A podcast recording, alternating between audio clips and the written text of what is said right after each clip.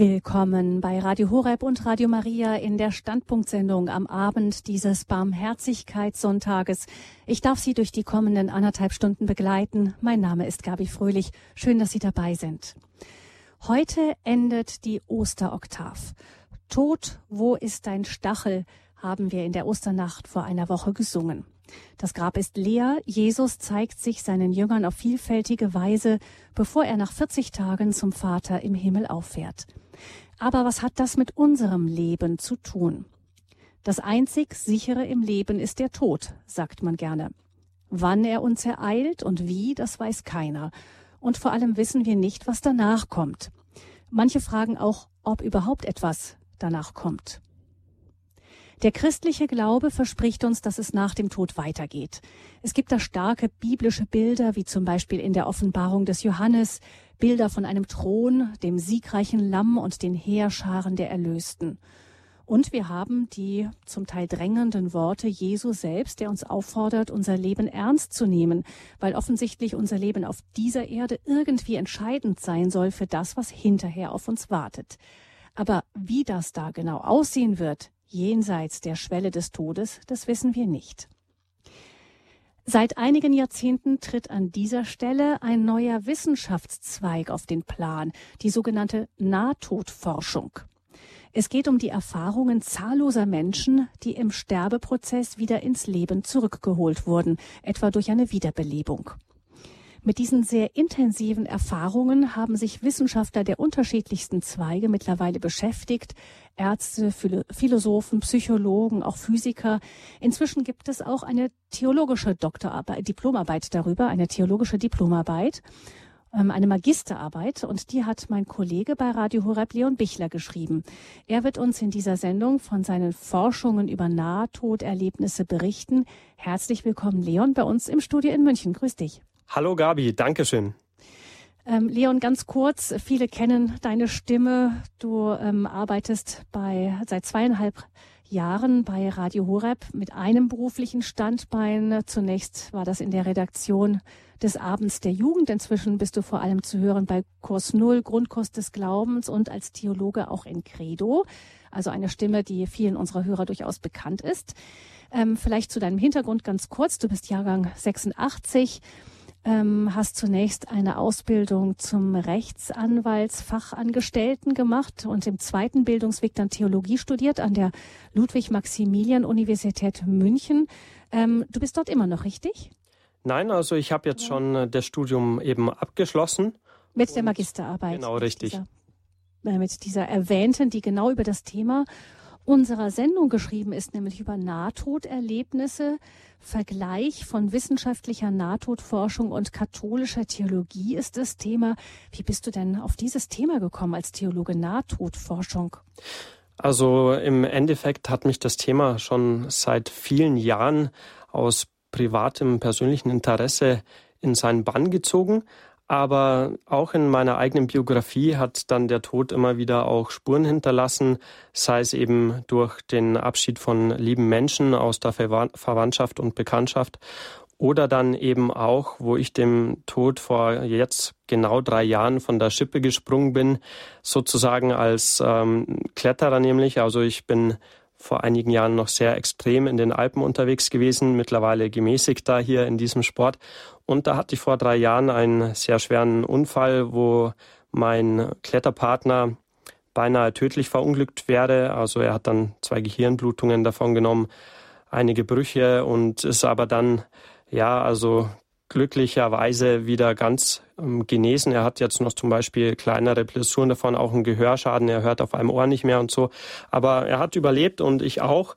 Und es war für mich dann im Alter von 27 schon ein Grund, ein Anlass darüber nachzudenken, mal intensiver, ja, was wäre jetzt gewesen, wenn es vorbei gewesen wäre? Hast du eigentlich was aus deinem Leben bisher gemacht? Und ich habe da so eine Zwischenbilanz gezogen und ähm, wollte auch mehr über das danach noch erfahren.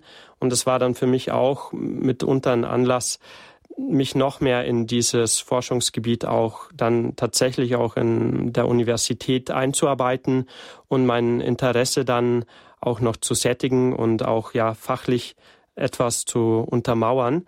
Letzten Endes äh, hat dann auch sogar im persönlichen Beziehungsbereich dieses Thema eine gewisse Rolle bis heute gespielt, weil meine Partnerin, die mich auch hier ins Studio begleitet hat und heute mal zuhört, sie hat heute mal keine Nachtschicht, die ist nämlich Krankenschwester auf einer Palliativstation und ist da auch regelmäßig mit dem Tod konfrontiert. Mhm. Also äh, spannend, dass das auch gerade beim Klettern dir das nochmal so bewusst geworden ist, denn wenn ich es richtig gelesen habe, ist es so, dass ähm, gerade diese Nahtodforschung viel auch bei, äh, bei Kletterern angesetzt hat, die eben auch schwere Unfälle hatten. Genau, also da gibt es äh, verschiedene ja, Fachbereiche auch der im medizinischen. Also Kardiologien sind äh, ein anderer Bereich, der sich sehr spezialisiert oder oftmals auf die ähm, ja, fachliche Untersuchung von solchen Phänomenen, weil eben auf einer Herzkrankenstation doch eben Herzausfälle, Herzstillstände regelmäßig vorkommen und dann halt auch die Patienten, die man dann schon sehr gut kennt, ihren Gesundheitszustand sehr gut kennt, ähm, die kann man dann auch wirklich ja sehr gut untersuchen, sehr gut befragen und dann auch valide Zahlen aufstellen, gute Statistiken anfertigen. Hm. Noch weiter kurz zu deiner Person. Du bist außerdem Geschäftsführer der Tomorrow Bits GmbH. Ähm, das ist eine GmbH, die sich auf die Konzeption und den Handel mit mobiler Software, also zum Beispiel Apps, spezialisiert hat. Ähm, unter anderem hast du konzipiert Live Companion, dein Wegbegleiter. Das ist eine App, die seit einer guten Woche, eben seit den Osterkar-Ostertagen kostenlos ähm, herunterzuladen ist für mobile Endgeräte wie Android und iPad und so weiter. Worum geht es bei dieser App Live Companion, dein Wegbegleiter? Also die App befasst sich unter anderem auch eben mit dem Tod und dem danach, aber vor allem auch eben mit dem Leben. Deswegen heißt es auch Life Companion, also der Wegbegleiter durch alle großen Stationen des Lebens. Man kann in der App Vorsorge treffen für seine, seinen eigenen Todesfall und dann zum Beispiel auch äh, ja, Aktionen in der App definieren, die ausgeführt werden, sobald man entweder stirbt, also dann können zum Beispiel letzte Nachrichten an Hinterbliebene wie etwa Kinder, Eltern oder Freunde und Verwandte verschickt werden oder sogar ein, ja, wie wir es nennen, postmortaler Facebook-Post. Also man kann sich dann sogar nach dem Versterben noch von seinen Online-Freunden verabschieden. Aber es kann da eben auch handfest Vorsorge betrieben werden durch Vermittlung zu professionellen Dienstleistern. Man kann sogar online sein Testament erstellen. Das bieten manche Dienste an, die wir auch vermitteln. Aber der Schwerpunkt dieser App ist eben das emotionale Vermächtnis. Also in ruhigen Momenten, wo halt dann vielleicht nicht gerade, wenn man im Bett liegt oder auf Reisen ist, der Stift oder der PC zur Hand sind, ähm, wo man dann aber emotionale Einfälle hat und vielleicht ein rührseliges Herz, da ist normalerweise das Handy eben da. Also es gibt da Untersuchungen, das Handy ist schon sehr nah am Menschen. Es fängt in der Früh an, gleich nach dem Wecker klingeln, der vielleicht sogar direkt am Mobiltelefon klingelt und nicht mehr an einem separaten Wecker.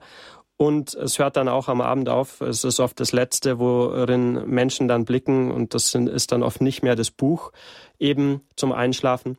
Und deswegen kann man in diese App auch gerade durch Mobiltelefon in solchen Momenten seine ja, emotionalen ähm, Hinterbliebenschaften so eintragen. Also sprich, wenn man dann mal merkt, oh, da habe ich jetzt noch irgendwie habe ich nachgedacht über einen alten Freund, mit dem ich mich mal sehr gestritten habe, dann kann man, wenn man seine E-Mail-Adresse kennt, zum Beispiel eine Entschuldigung verfassen. Reue, Dank, Wünsche, Tipps fürs Leben, all sowas hat da seinen Platz.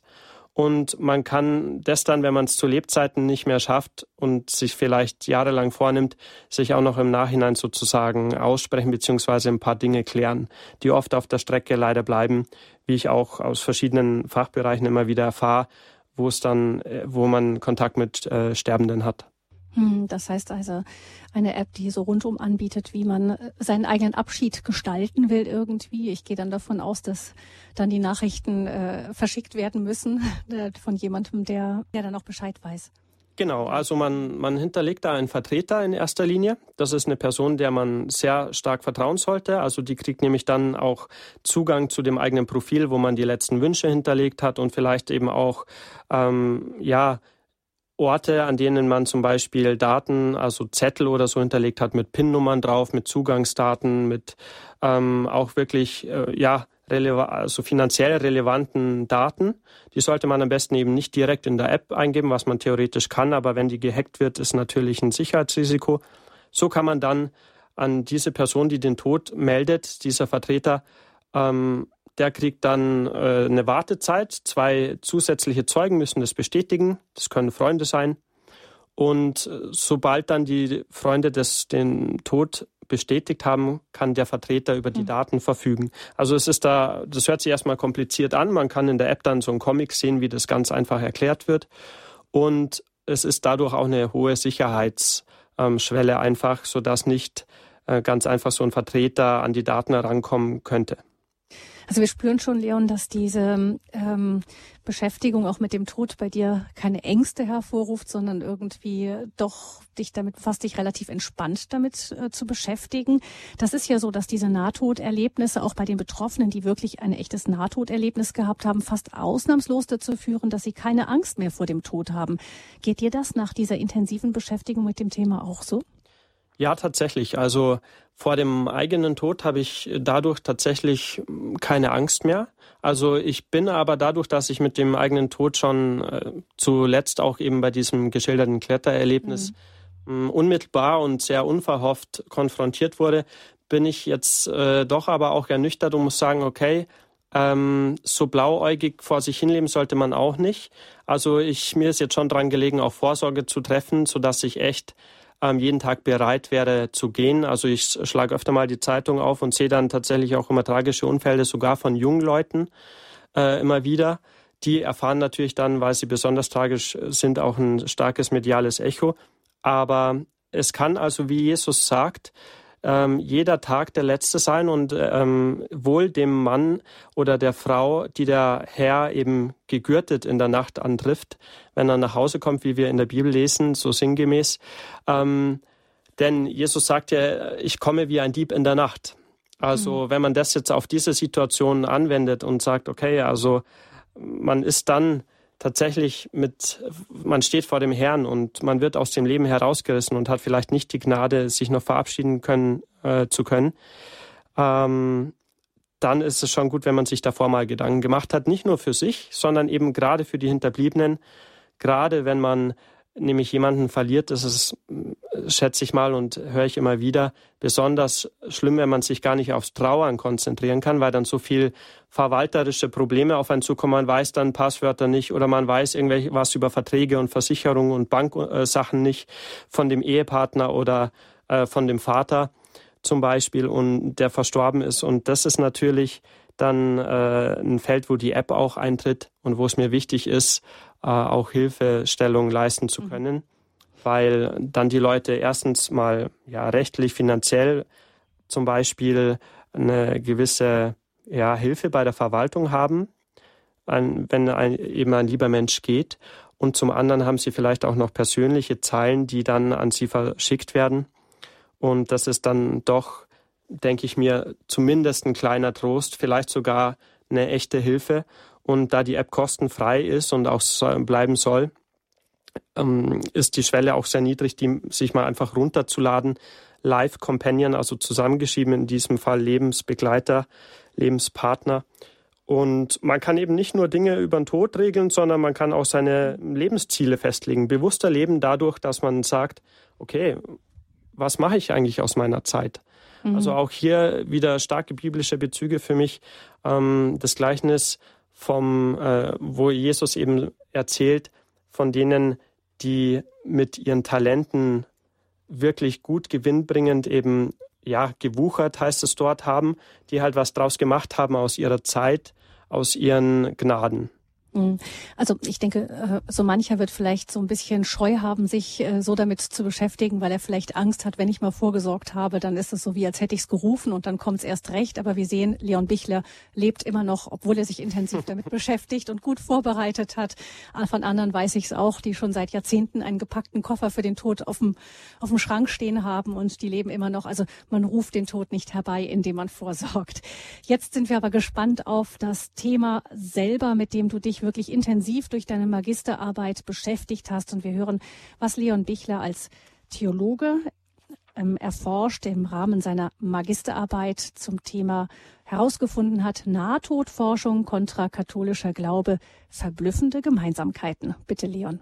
Vielen Dank, Gabi. Liebe Hörerinnen und Hörer, ich freue mich ganz herzlich, dass Sie heute Abend Radio Horeb eingeschaltet haben und dass ich Ihnen jetzt Forschungsergebnisse aus der Nahtodforschung zumindest zusammengefasst präsentieren darf und diese so dann auch einem Vergleich mit der christlichen Religion unterziehen kann.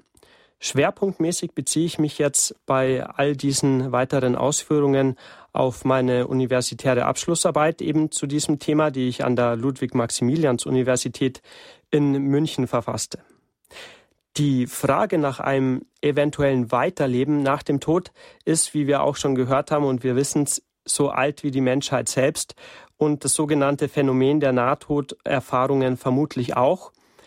Und diesen Schluss legen zumindest aktuelle Forschungen nahe und letztlich auch dieser Vortrag. Jedoch die wissenschaftliche Forschung zu diesem Feld hat erst in den letzten circa 50 Jahren Ansätze und Erkenntnisse geliefert, die erstmals eine wirklich auch wissenschaftlich verantwortete Hoffnung dazu geben, einem Leben nach dem Tod Glauben schenken zu können. Es geht hier also nicht um Beweisbarkeit des Himmels oder Gottes, sondern darum herauszustellen, wie glaubwürdig die Existenz eines Jenseits, ja man könnte es den Himmel nennen, wie glaubwürdig diese ist und wie sehr ebenfalls die Existenz eines Gottes für einen rational denkenden Menschen des Glaubens würdig ist.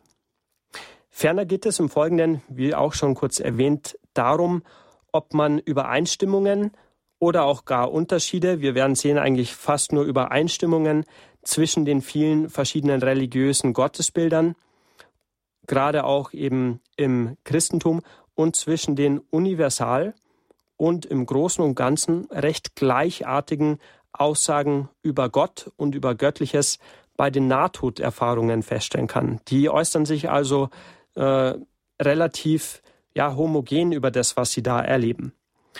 Besonders in den Bereichen der Medizin wie auch der Quantenphysik konnten zum Nahtodphänomen gesicherte Erkenntnisse erlangt werden, die gerade auch jenen Menschen Aussicht auf eine begründete Hoffnung für ein Leben nach dem Tod geben können, die keiner Religionsgemeinschaft angehören und sich stattdessen ausschließlich auf ihren Verstand verlassen.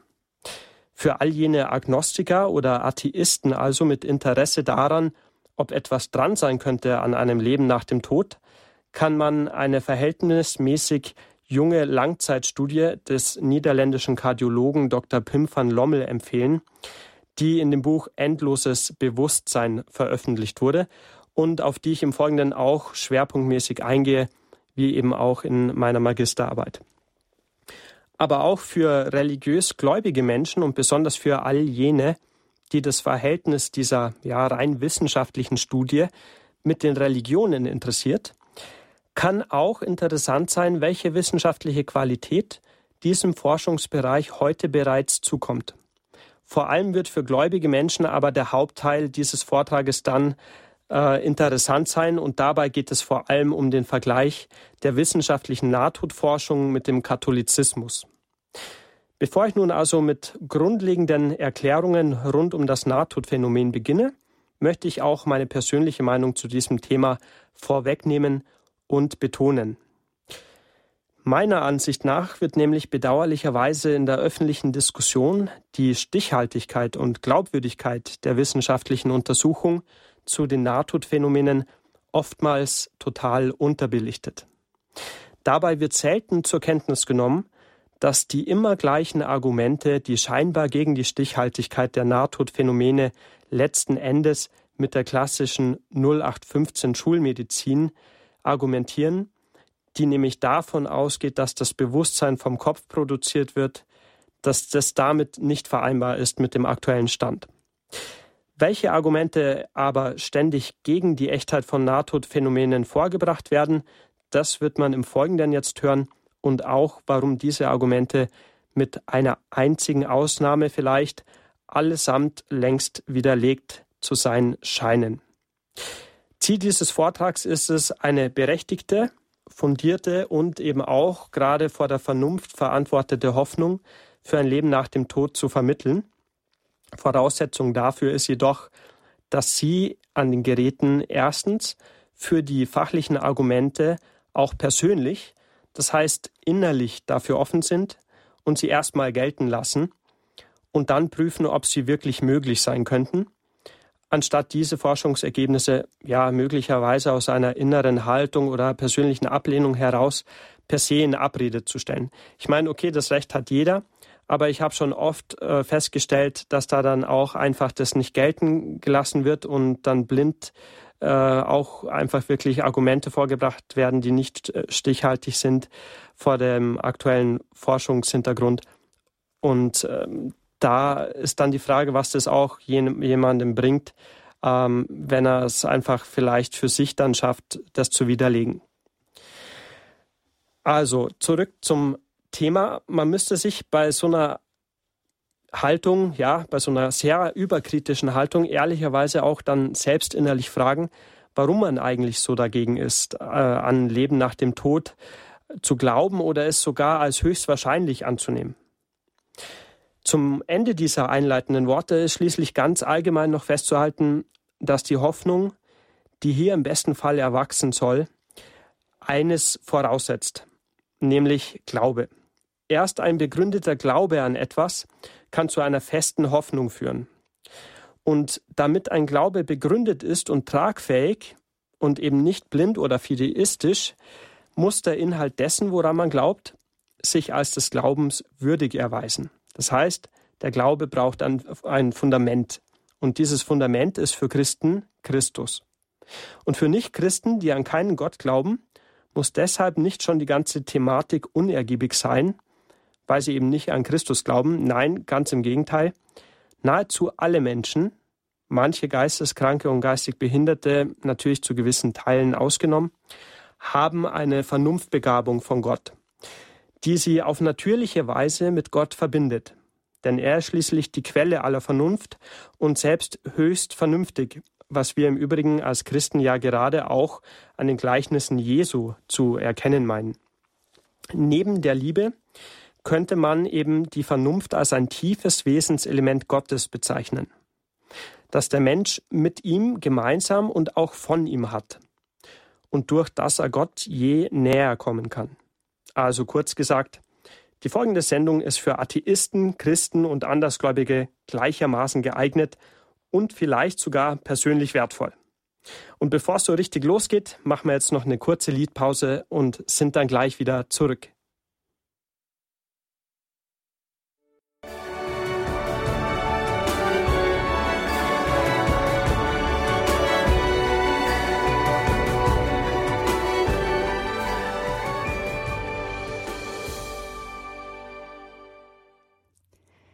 Sie haben eingeschaltet in der Standpunktsendung bei Radio Horeb. Mit dabei sind auch die Hörerinnen und Hörer von Radio Maria Österreich und Radio Maria Südtirol. Uns beschäftigt an diesem letzten Tag der Osteroktav ein spannendes Thema Nahtodforschung kontra katholischer Glaube. Verblüffende Gemeinsamkeiten. Unser Gast ist ein Kollege von Radio Horeb, Leon Bichler, der seine theologische Magisterarbeit in München geschrieben hat über das Thema Nahtodforschung und katholischer Glaube.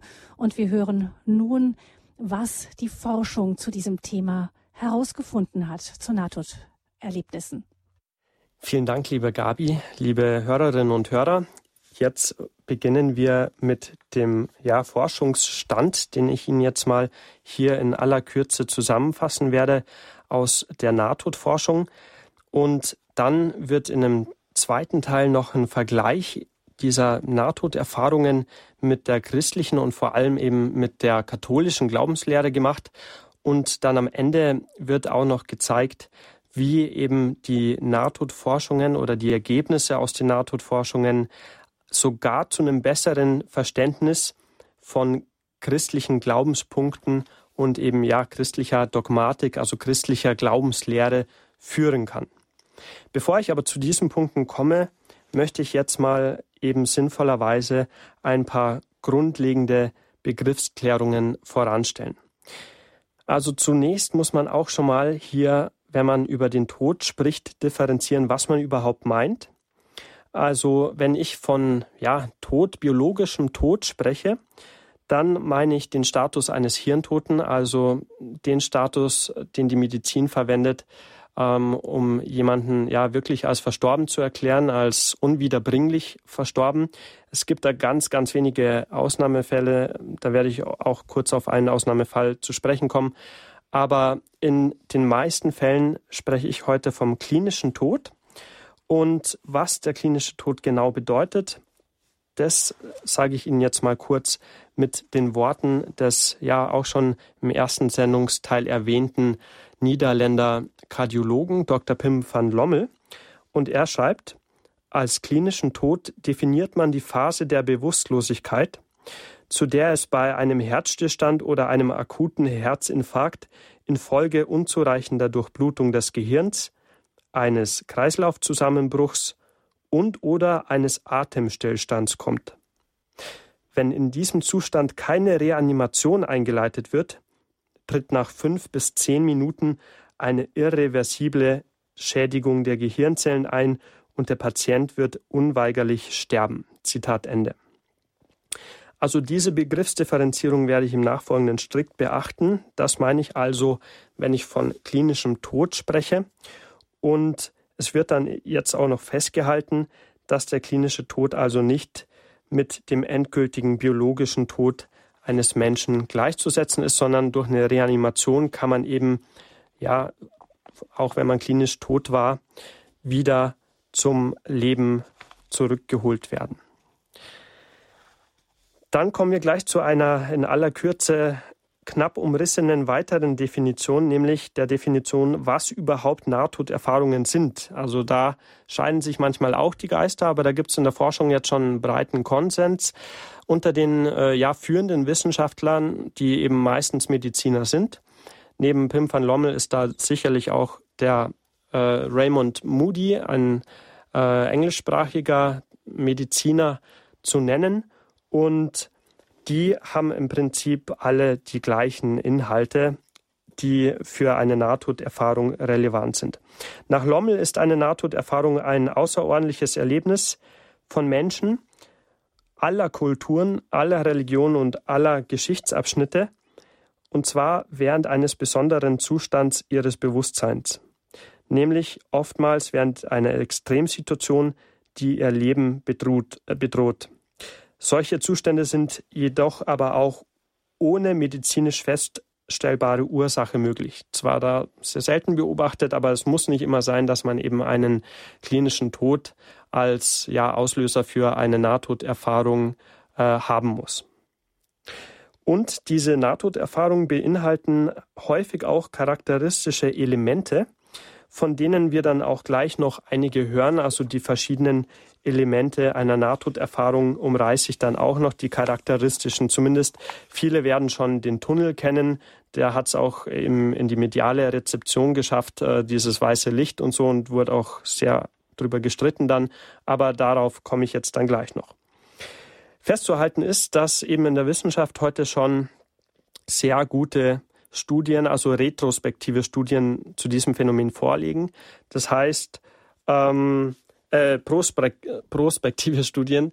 Und das ist eben großer Gewinn. Denn prospektive Studien sind Studien, die eben ja vorausschauen und eben vor einem äh, Ereignis, vor dem jeweiligen Herzstillstand schon Daten sammeln. Also beispielsweise bei Dr. van Lommel war es so, dass schon ähm, sämtliche Patienten die eben auf der, die einmal einen Herzstillstand hatten oder eben große Herzprobleme hatten und in Erwartung weiterer Herzprobleme dort sich auch ähm, ja aufs Schlimmste gefasst gemacht haben und versucht haben, dagegen was zu machen, dass er mit denen gesprochen hat und sie im Voraus gefragt hat, hey, wenn ihr so einen Herzstillstand habt, ähm, dann könnte es sein, dass ihr eben eine besondere Erfahrungen macht, dürfen wir euch dazu befragen. Oder also genau wurde da jetzt nichts suggeriert denen, aber man hat eben im Voraus die medizinischen Daten abgeklärt und konnte dann auch im Nachhinein ja, stichhaltige Daten bekommen und nicht eben wie bei retrospektiven Studien immer erst so mm, einen Zeitungsaufruf starten und äh, dann oft auch nur Leute bekommen, die vor 20, 30 Jahren sowas erlebt haben, sondern man hat ganz frische Nahtoderfahrungen auch erläutert bekommen. Also auch hier in der Wissenschaft eine große Offenheit und eben auch schon ein sehr professionelles äh, und waches Herangehen an diese Thematik mittlerweile. Es spielt natürlich auch eine große Rolle, wie man den Menschen sieht, wenn man über Nahtoderfahrungen spricht. Also ob man ihn eben nur als Materie sieht oder bestehend aus Körper und Geist. Also das ist eine große Diskussion dann auch, was man überhaupt unter äh, Geist bzw. unter Seele versteht. Am ersten kann man es vielleicht verstehen, also da komme ich auch noch drauf, wenn man den Menschen begreift als natürlich Einheit von Seele und ähm, Körper. Aber was bedeutet das? Ist die Seele dann etwas, das ohne den Körper gar nicht kann? Oder mh, hm, das ist oft sehr schwammig. Jeder Philosoph hat, wenn es um die Seele geht, irgendwie auch eine eigene Definition entwickelt. Äh, in meiner Arbeit, äh, leider Gottes, habe ich hier auch nochmal eine weitere Definition entwickelt, aber äh, die ist doch sehr sinnvoll, nämlich die der ähm, Körper-Leib-Analogie. Was meine ich damit? Der Körper, den bezeichne ich als unseren fleischlichen Körper. Und wir haben aber auch eine, ja, unfleischliche, immaterielle Wahrnehmung von unserem Körper. Denn ich bin nämlich nicht nur mein Körper, sondern ich habe auch einen Körper. Hört sich erstmal schwierig an, aber natürlich, wenn ich sage, ich habe einen Körper, dann setze ich mich zu mir selbst in Differenz, in Distanz. Das heißt, ich bin auch nicht nur mein Körper, sondern ich habe eben auch ein Bewusstsein, das mit meinem Körper natürlich in Interaktion treten kann. Man kennt äh, da auch Forschungen, die das belegen aus der Placebo-Forschung oder Psychosomatik. Also sprich, wenn die Seele krank ist, dann kann sogar ein gesunder Körper auch auf einmal krank werden. Oder man kennt sogar den umgedrehten Fall, wenn ein Körper krank ist und die Seele aber äh, der Geist des Menschen in einer trotzdem ja fast schon paradoxen Freude und äh, irgendwie auch äh, ja positiven Aktivität ist, dann wird auf einmal sogar oft der Körper gesund. Also was heißt oft, aber immer wieder hört man von solchen Fällen, wo eben auch die Wechselwirkung zwischen Geist und Körper äh, Positives in materieller Weise bewirkt. Also jetzt mal nur so viel dazu. Die Seele, also man kann also den Leib hier, um es mal festzuhalten, auch als ja immateriellen Leib bezeichnen, als eine aus Geist beschaffene Substanz, die eben ja, sozusagen auch wie der Körper gestaltet ist, aber doch anderen Gesetzmäßigkeiten gehorcht. Man wird nachher noch genauer verstehen, was ich damit meine. Das hängt dann mit der Quantenphysik und mit verschiedenen anderen wissenschaftlichen Disziplinen zusammen, die ich dann gerne kurz noch herunterbreche und aufs Wesentliche zu reduzieren versuche. Jetzt widmen wir uns aber dem Nahtodphänomen gleich nochmal intensiv. Also ich habe die Elemente schon kurz angesprochen. Welche Elemente sind die häufigsten beziehungsweise die, die eine Nahtoderfahrung wirklich ausmachen? Nach äh, Moody, Raymond Moody, der hier der Pionier der Nahtodforschung war, besteht eine Nahtoderfahrung aus 15 Elementen. Und je mehr Elemente man hat, also sozusagen erlebt bei einer Nahtoderfahrung, desto tiefer ist sie. Also man sagt dann, man spricht eben von einer unterschiedlich tiefen Nahtoderfahrung und man hat herausgefunden, dass es auch im Zusammenhang damit steht, wie tief eine Nahtoderfahrung ist, wie lange man klinisch tot war. Das heißt, wenn eine Nahtoderfahrung fast bis zum Limit irgendwie von drei Minuten, bevor das Gehirn oder fünf Minuten, bevor das Gehirn wirklich irreversible, unwiedergutmachbare Schädigungen erleidet, wenn man so lange eine Nahtoderfahrung hatte, dann sind oft sehr viele Elemente vorhanden und die Erfahrung war sehr tief. Also, jetzt sehe ich mal ein paar Elemente auf, beziehungsweise die 15 in Kürze, die Moody charakterisiert. Also, er sagt, eine Nahtoderfahrung ist geprägt davon, dass sie nicht recht in Worte zu fassen ist. Also, die Patienten ähm, sind erstmal verblüfft von dieser ganzen äh, ja, von diesem Erlebten. Zweitens ist eine Nahtoderfahrung dadurch geprägt, dass sie die Erkenntnis vermittelt, dass man gestorben ist. Beispielsweise hören Patienten dabei, während sie sich von außerhalb ihres Körpers sehen, wie ein Arzt oder Sanitäter den Tod konstatiert und wundern sich, weil sie bemerken, gar nicht wirklich tot zu sein. Und dass ausschließlich ihr fleischlicher Körper regungslos ist. Sie sprechen aber eben auch davon, wenn Sie dann zum Beispiel, das ist ein weiteres Element, ähm, tote Personen auch treffen, Verwandte, Bekannte äh, zum Beispiel oder Freunde oder auch oft um, ihnen unbekannte Verwandte, die vor ihrer Geburt verstorben sind, ähm, die treffen sie oft sogar in körperlicher Gestalt. Also hier auch wieder interessante Parallelen zur Auferstehung Christi. Er hatte ja auch einen Leib. Aber sein Auferstehungsleib war eben anders als sein fleischlicher Körper, denn die Leute haben ihn auch erstmal nicht erkannt. Und er konnte auch durch Wände gehen. Also er war auf einmal in dem verschlossenen Raum, wie wir aus äh, dem Neuen Testament kennen, wo die Jünger sich eingesperrt haben, hat mit ihnen das Brot gebrochen und ähm, war dann wieder verschwunden.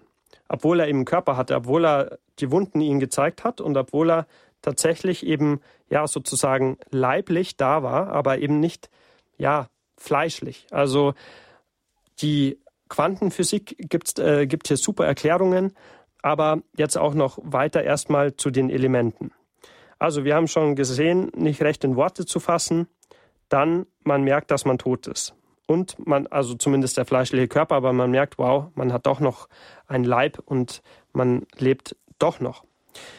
Außerdem ist diese Erfahrung meist von Ruhe, von Frieden und auch von ganz starkem Wohlbefinden geprägt. Außerdem sind meist auch akustische Wahrnehmungen äh, damit verbunden, also man hört auch was. Die, das wird aber manchmal negativ wahrgenommen, also sehr laut oder so oder surrend, piepsend oder auch positiv, auch ganz von ganz toller Musik wird immer wieder berichtet und äh, dergleichen mehr. Dann sehr bekanntes Element eben der Tunnel. Also die Nahtoderfahrung führt zu einem dunklen Tunnel, bei dem am Ende manchmal auch ein Lichtfleck wahrgenommen wird, und der Lichtfleck zieht die Menschen ganz stark an. Und nur ein bis zwei Prozent der Patienten haben die Erfahrung, dass sie in dem Tunnel stecken bleiben und dass der ihnen extrem auch Angst macht. Manche bezeichnen auch das schon als Höllenerlebnis. Soweit würde ich an der Stelle jetzt nicht gehen. Ähm, da gibt es noch andere Erfahrungen, auf die ich jetzt das Wort Höllenerlebnis eher anwenden würde. In anderen Fällen wird dieser Tunnel typischerweise auch erst als eine Art Übergang geschildert, äh, der auch kurz nach dem Eintreten des klinischen Todes dann schon äh, ja, vernommen wird. Die außerdem weiteres Element ist, dass man eben aus dem fleischlichen Körper heraustritt und sich sowie auch die Umgebung deutlich visuell wahrnimmt, und zwar eben von außen und auch akustisch. Des Weiteren trifft man eben meist in Gemeinschaft äh, verstorbene Menschen. Und man hat auch einen emotional intensiven Kontakt zu einem personalen Licht. Also auch ganz spannend äh, die Lichtmetaphorik in der Bibel. Jesus wird oft als äh, Licht auch bezeichnet. Zum Beispiel, wir erinnern uns an Johannes, seht das Licht Gottes, das in die Welt gekommen ist und die Finsternis hat es nicht ergriffen, heißt es da. Und tatsächlich, wenn man es auch mal interreligiös vergleicht, so viel schon mal vorweggenommen, wo gibt es schon, dass ein Gott als Personal geglaubt wird, dass eine Religion glaubt, okay, unser Gott ist eine Person und unsere Gott ist auch, unser Gott ist auch noch ein Mensch und unser Gott ist auch noch Licht, eine Lichtperson. Also ich habe einige Religionen studiert, auch die Religion Indiens und Tibets und dergleichen mehr. Aber so starke Übereinstimmung zwischen den Aussagen ähm, der Nahtodpatienten von übrigens allen Religionen und den christlichen Dokumenten, Glaubensdokumenten, habe ich in keiner Religion bisher gefunden. Natürlich, ich habe nicht alles durchgelesen, allein die vedischen Dokumenten, zum Beispiel von den äh, vedischen Schriften der Hindus, die sind sehr umfangreich, aber so wird da auf jeden Fall kein Gott geglaubt. Und es ist schon spannend, dass eben Buddhisten, Muslime, Mm, Atheisten, Christen, alle eigentlich auf die gleiche Weise Nahtoderfahrung schildern, auch wenn sie es je nach ja, Vokabular quasi anders ausdrücken. Aber die Inhalte sind tatsächlich eben die, die ich hier gerade vorlese, auch über Alters, Schichten hinweg, unabhängig auch davon, ob man über Nahtoderfahrung bereits was wusste oder nicht. Also das ist tatsächlich ein universales ähm, ja, Geschehen. Weitere Elemente sind, dass eben die Lichtgestalt mit einem so einen ganz detaillierten gemeinsamen Rückblick des Lebens äh, ja, veranstaltet, initiiert.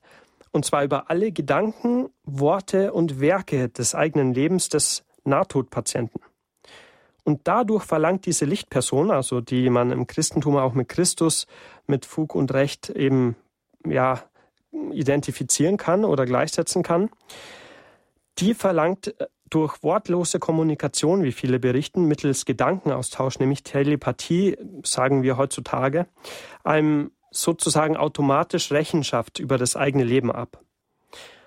Aber alle betonen auch, dass das ohne einer geringsten Anklage stattfindet, sondern um zur Einsicht von dem, was im Leben zählt, zu bewegen und um damit auch gerade bei den Nahtodpatienten noch zur Umkehr eines falsch eingeschlagenen Lebensweges zu motivieren. Also wahrhafte Liebe und Wissen gelten vor dieser Lichtperson als die beiden Hauptgüter, die man im Leben erwerben kann und auch erwerben soll. Und die dafür zur Verfügung stehende Lebenszeit wird auch vom Nahtodpatienten nach so einem Erlebnis als besonders wertvoll erachtet in den meisten Fällen, aber eben nur, wenn er die Lichtperson schon getroffen hat, wenn das Erlebnis schon tief genug war. Wenn die Nahtodpatienten noch nicht bis zur Lichtperson gekommen sind, aber eben auch schon das göttliche Licht um sie herum wahrgenommen haben, von dem manche eben schon oft annehmen, dass das Gott wäre, oder eben Verwandte treffen und sehen, wow, es ist ein viel tolleres Leben. Viele beschreiben das auch als sehr viel realer als diese Welt hier, als ob sie quasi aufwachen aus einem Traum, wenn sie so ein Nahtoderlebnis haben und das Leben hier als ja, Traum bezeichnen im Vergleich zu dieser hohen Realität. Ähm, dann wollen die meisten eigentlich auch schon gar nicht mehr äh, zurück, wenn sie eben die Lichtperson nicht treffen. Also sprich, da gibt es dann auch Nahtodpatienten, die sehr depressiv werden, die äh, eigentlich nur noch zurück wollen in dieses tolle Leben, weil sie dieses Leben hier als minderwertig erachten. Das ist meines Erachtens eine Folge daraus, dass die Nahtoderfahrung erstens fehlinterpretiert wurde und äh, von der jeweiligen Person und zweitens nicht tief genug war. Also sprich, die ist abgebrochen durch die Reanimation, bevor sie zu der inneren Erkenntnis gelangt sind, dass diese Lebenszeit hier wirklich besonders wertvoll ist, um Liebe und ja, Weisheit, sagen wir mal, statt Wissen ähm, zu erlangen. Und auch eben hier wieder zum Christentum ein starker Verweis. Im Alten Testament sind die weisheitlichen Schriften und auch das Buch der Weisheit ja ganz bedeutend, haben einen ganz hohen Stellenwert. Und Jesus sagt ja auch, ich bin der, äh, der Weg, die Wahrheit und das Leben. Also Weisheit, Vernunft, Erkenntnis auch eine ganz wichtige Sache, aber eben nicht nur ein System, sondern Person. Wahrheit ist Person geworden, so glauben die, Christus, äh, die Christen, und diese Wahrheit ist eben Christus selbst. Dann weiteres Element ist, dass es eben eine Grenze gibt bei so einer Nahtoderfahrung. Die kann verschieden ausschauen, mal als Fluss, Nebel, Zaun oder Eingangspforte. Das ist immer unterschiedlich äh, wahrgenommen. Und äh, man weiß als ein Nahtodpatient, dass wenn man die überschreitet, dass man dann nicht mehr zurückkommt. Oft kriegt man da eine Warnung auch von äh, Verwandten oder so, die dann sagen, hey, okay, du darfst drüber, aber dann quasi kannst nicht mehr ins normale Leben zurück. Dann bist du wirklich, sagen wir jetzt mal äh, salopp formuliert, im Himmel und dann gibt es echt kein Zurück mehr. Äh, des Weiteren ist ein wesentliches Element von Nahtoderfahrungen, dass es mit einer bewussten Entscheidung für die Rückkehr in den Körper aufhört, so eine Nahtoderfahrung. Und die Patienten können auch eine Nahtoderfahrung ganz klar für sich von einem Traum oder einer Halluzination unterscheiden. Und sie haben auch eine fest bestehende Überzeugung, dass sie etwas voll und ganz Reales erlebt haben auch gerade Patienten, die jetzt schon mal vielleicht im Koma waren oder äh, Narkoseträume hatten oder Wachträume und so, äh, die das auch vergleichen können und dann sehen, nee, nee, nee, also das ist war viel realer als jeder Traum oder jede äh, Drogen- oder Narkose- oder Medizinerinnerung, die ich jemals hatte. Und weitere Elemente sind eben, dass auch eine tiefgreifende und als ganz positiv erlebte äh, Veränderung von der Sicht des Lebens und auch der persönlichen Einstellung zum Leben äh, daraus resultiert. Also die Nahtodpatienten sehen in dem Lebensfilm ganz intensiv, was sie alles gedacht, gesagt und ähm, ja auch quasi getan haben. Und im Guten wie im Schlechten. Sie freuen sich sehr über die Kreise, die das Gute gezogen hat. Und erinnern wir uns da doch mal an die Worte Christi, ähm, wo er gesagt hat, sammelt euch unvergängliche Schätze für das Himmelreich und keine Schätze, die Motten und Rost fressen. Ja, was bleibt denn übrig, wenn wir vorm Herrn stehen? Frage ich Sie auch alle ganz direkt und auch mich selber. Ähm, man steht nackt vor Gott und was übrig bleibt, sind die eigenen Seelenprägungen. Also sprich, ob man, äh, ob man gewuchert hat mit seinen Talenten und zwar im Sinne auch der Tugenden. Hat man eben was gemacht, um sich Herzensgüte zu äh, auch irgendwie zu erarbeiten. Das ist ja auch nicht, wird einem auch nicht nur alles geschenkt, sondern christliche, gerade katholische Position ist ja, dass nicht nur alles sola gratia ist, allein Gnade, sondern dass man eben schon auch mit der Gnade arbeiten soll. Weiter ist noch als charakteristisches Nahtodelement zu sehen, dass man eben normalerweise, gerade wenn es eine tiefe Nahtoderfahrung war, eine erhöhte Wertschätzung des Lebens hat und dass man den Suizid als Rückkehr oder als Mittel zur Rückkehr ins Jenseits ausschließt, weil man sich auch dann einer noch ausstehenden Lebensaufgabe jetzt auf einmal völlig bewusst ist. Wenngleich die Leute dann auch oft nicht mehr genau wissen, worin jetzt die eigene Lebensaufgabe besteht, aber sie wissen, hey, wir haben hier noch was zu tun. Ich erinnere mich auch an einen Nahtod, ähm, an Nahtodbericht von einer Mutter, die noch Kinder hatte und dann gesehen hat, nein, also ich habe jetzt die Gnade, sogar noch zurückgehen zu können. Ich darf mich dagegen entscheiden, aber nee, für meine Kinder, also das kann ich ihnen nicht antun und ähm, ist dann zurückgegangen. Okay, jetzt kann man fragen, warum dürfen die einen zurück, die anderen nicht? Müßige Frage an dem Punkt. Aber auf jeden Fall die Nahtodpatienten, die davon berichten können, die äh, haben eben gesagt, ja, also ähm, sie haben hier eine Aufgabe und sie sind froh um, und dankbar für die Lebenszeit, die sie hier haben. Letztes Element, die äh, Nahtodpatienten, die schildern oft noch Einzelheiten, die sich bestätigen lassen. Also sprich, wenn zum Beispiel jetzt jemand operiert wurde, dann sieht sich der oft überhalb von seinem OP-Tisch, wenn er da gerade einen klinischen Tod erlitt und kann dann noch die Gespräche nicht nur eben zum Beispiel des Chefarztes mit den Assistenzärztinnen nacherzählen, sondern auch noch die im Nebenzimmer oder auch noch äh, die äh, ähm, irgendwie eine Straße weiter, die da tatsächlich stattgefunden haben, konnte einfach durch Wände gehen und auch Patienten, die blind oder äh, gehörlos äh, waren oder immer noch sind, besser gesagt, äh, haben dann von visuellen und von akustischen Wahrnehmungen berichtet, die sie entweder schon lange nicht mehr oder noch gar nie erlebt hatten davor. Und die können dann auch oft ihr ja, hartes Schicksal sogar, erzählen sie, besser tragen, weil sie wissen, okay, ihr Leben hat trotzdem Sinn, ihr Leid ist nicht endlos und eines ähm, Tages, eines Morgens sozusagen, werden sie auch ähm, mit Gottes Gnade dann glücklich in die nächste Welt eingehen. Also so viel mal jetzt zu dem Forschungsstand. Also da gäbe es noch vieles zu sagen. Ähm, mit einem Blick auf die Uhr wird es langsam äh, knapp. Da will ich jetzt nicht mehr zu viel äh, auf diesem Punkt rumreiten. Noch ein paar Worte nur noch zu den Einwänden, die immer genannt werden.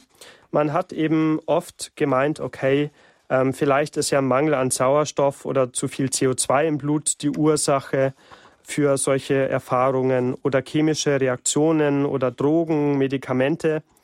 All das kann man tatsächlich wirklich einfach wissenschaftlich widerlegen. Auch psychologische Faktoren als Ursache, wie zum Beispiel das hm, Phänomen der Dissoziation, wenn einer ein ganz schlimmes Erlebnis hat und raus will aus seinem Körper, weil er es einfach nicht mehr aushält in diesem Leben, in diesem Körper, in diesem Moment. Ähm, die sind doch ganz unterschiedlich.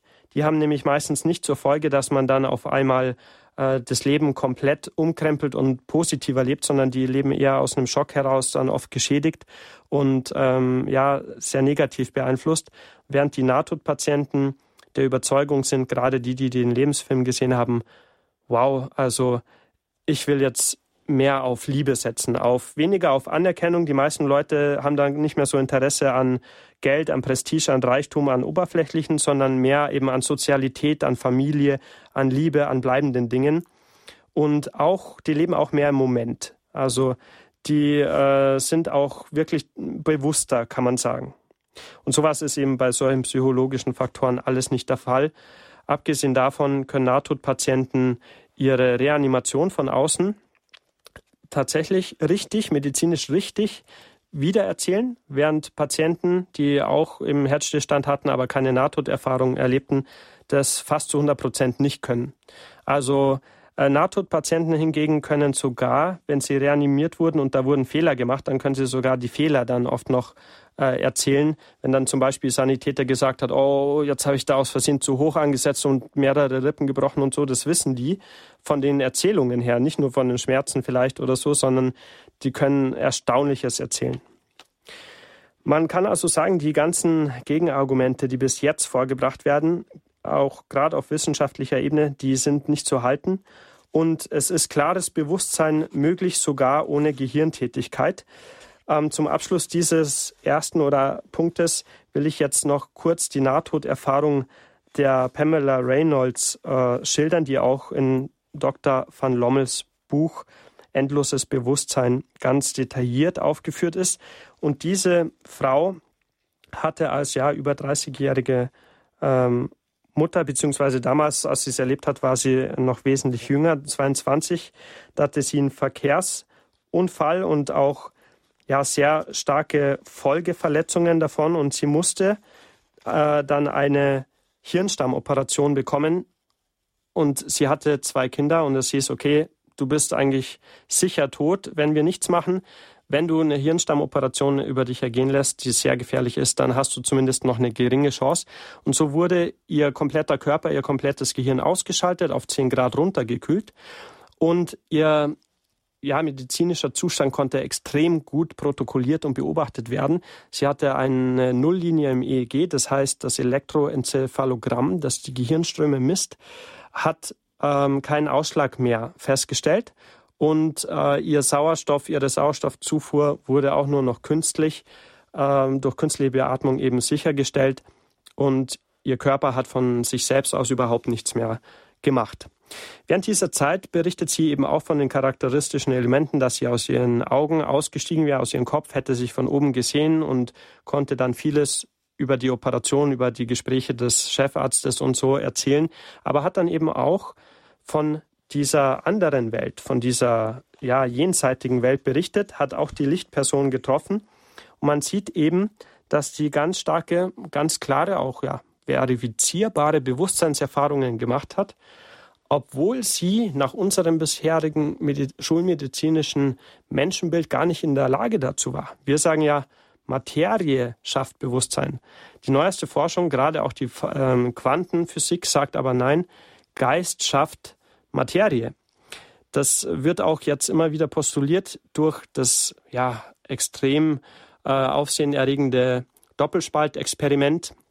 In Kürze gesagt wurde dadurch bewiesen, dass, die bewusst, dass das Bewusstsein des Menschen Auswirkungen auf Materie hat. Also so viel ist ganz grob gesagt schon tatsächlich bewiesen. Das muss man sich mal auf der Zunge zergehen lassen. Also ähm, vor 50 Jahren hätte einem das noch keiner geglaubt. Jetzt ist es schon Fakt, schon äh, Status quo der Wissenschaften. Nicht nur der Philosophen, die das halt vor 2000 Jahren schon behauptet haben, aber die konnten es nicht beweisen. Die Quantenphysik kann es beweisen. Und die Quantenphysik sagt auch, äh, beziehungsweise überhaupt weiß man auch von der Physik, dass, äh, gerade von der Astrophysik, dass alles, was wir sehen, das ganze Universum, die Welt, alle Planeten, dass das nur 4,7, also sagen wir mal 5 Prozent dessen ausmacht, der Materie ausmacht, die existiert. 95 Prozent ähm, alles Existierenden sind unsichtbare Materie. Manche sagen schwarze, dunkle Materie. Es hat aber nichts mit schwarz oder böse oder so ominös, okkult zu tun, sondern schwarz nennt man es nur, weil man eben nicht weiß, was genau, welche genauen Gesetzmäßigkeiten diese Materie folgt. Und deswegen ist es auch spannend, wenn diese Nahtodpatienten von Menschen erzählen, die auch eben einen Leib haben, der aber eben nicht an Raum und Zeit gebunden ist. Die können sich nur mit einem Gedanken an einen gewissen Ort zum Beispiel der Welt, ähm, ja, sagen wir mal, hinbeamen, würden wir heute sagen, äh, hinbewegen und auf quantenphysikalischer Ebene oder überhaupt auch mit Theorien von äh, Lichtgeschwindigkeit, mit Lichtgeschwindigkeit zu bewegen, ähm, kann man das auch tatsächlich schon erklären. In der Physik nennt, nennt man das auch instantan, also wenn etwas plötzlich geschieht. Das sind alles so jetzt knapp umrissene Fetzen des aktuellen Forschungsstandes. Und in wenigen Minuten widmen wir uns dann ja eher den theologischen Schwerpunkten noch, bevor ich dann auch gerne Fragen unserer Hörer beantworte.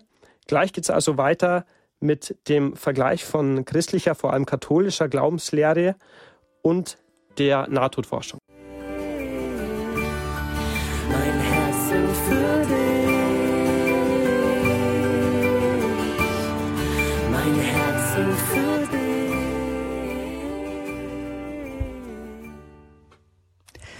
Nahtodforschung, kontrakatholischer Glaube, verblüffende Gemeinsamkeiten. Das ist unser Thema heute in der Standpunktsendung bei Radio Horeb und Radio Maria. Leon Bichler, Theologe in München, ist unser Gast in dieser Sendung. Er hat seine Magisterarbeit zum Thema Nahtodforschung und Theologie geschrieben, katholischer Glaube. Liebe Hörerinnen und Hörer, wir werden bald zum Ende des Vortrages kommen. Ich sage daher jetzt schon die Nummer an, unter der Sie anrufen können in dieser Sendung. Ich denke, es gibt so manche Frage dazu. 089 517 008 008 ist die Hörernummer zur Standpunktsendung zum Thema Nahtodforschung versus katholischer Glaube. 089 517 008 008. 8. Wir freuen uns, wenn Sie uns Ihre Fragen stellen. Sie können dann direkt mit Leon Bichler sprechen und der wird uns jetzt zum Ende seines Vortrages noch einiges sagen zu dem, eben den Verbindungen zwischen Glauben und, und Nahtodes, Nahtoderlebnissen. Ja, vielen Dank, liebe Gabi. So ist es. Jetzt haben wir schon einiges gehört über den aktuellen Forschungsstand in aller Kürze. Und jetzt mal noch auch schauen, was gibt denn der Vergleich eben jetzt mit der katholischen Glaubenslehre her? Ich habe da jetzt einige Punkte ähm, ausgewählt, anhand derer ich diesen Vergleich anstelle. Allen voran eben auch die Anthropologie, also die Lehre vom Menschen und habe geschaut, okay, wie schildern jetzt Nahtodpatienten das Verhältnis von Körper und Leib zueinander.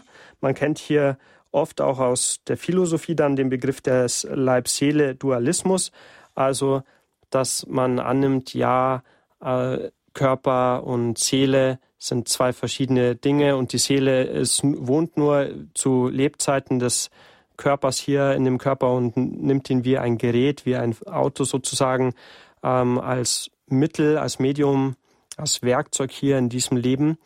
Ganz so ist es aber laut wissenschaftlicher Nahtodforschung nicht und natürlich auch laut Christentum nicht, nämlich die Nahtodpatienten erzählen davon, dass ihre Seele, also ihr Leib, ihrem Körper in gewisser Weise entspricht, aber eben doch darüber hinaus gibt. Ich will mal einen äh, Bericht eines Nahtodspatienten äh, kurz vorlesen, der über seinen Körper Folgendes sagte. Innerlich konnte ich ihn sehen und ich spürte auch, dass er anwesend war, und doch war es merkwürdig ich sah ihn nicht in seinem normalen Körper. Also das sagt er jetzt über einen anderen äh, Verstorbenen, den er erstmal gesehen hat. Ich erkannte ihn ganz deutlich, sein Äußeres und alles, nur eben nicht in seiner physischen Gestalt. Klingt das verständlich?